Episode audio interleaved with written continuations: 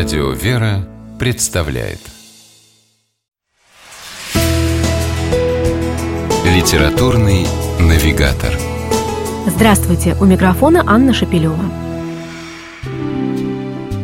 Современным любителям детективного жанра имя английской писательницы Дороти Сейерс известно ничуть не меньше, чем, например, Агаты Кристи, с которой они были современницами и даже дружили.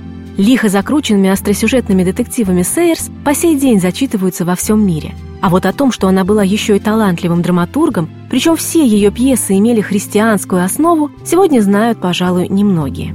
1941 году представители BBC обратились к Дороти Сейерс с просьбой написать сценарий радиопостановки на какой-нибудь евангельский сюжет.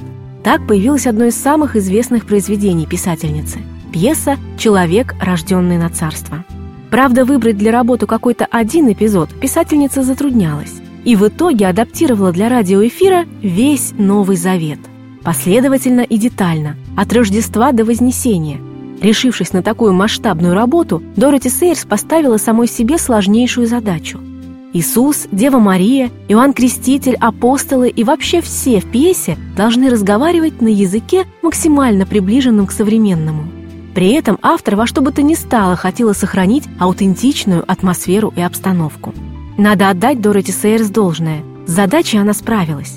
Пьеса «Человек, рожденный на царство» получилась настолько насыщенной и яркой, что ее слышишь даже со страниц книги.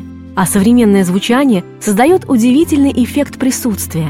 Читатель стоит в толпе на берегу Иордана, где проповедует и крестит людей Иоанн Предтеча. Сидит за столом на свадьбе в Кане Галилейской. И это, как признается писательница, было ее главной целью дать читателям почувствовать, что и они участники Нового Завета, слова и смысл которого обращены непосредственно к ним, что изложенное в Евангелии не просто драма, случившаяся две тысячи лет назад, а события, касающиеся всех без исключения, здесь и сейчас.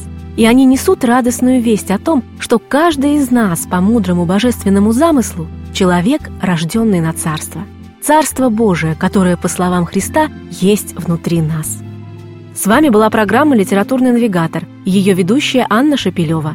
Держитесь правильного литературного курса.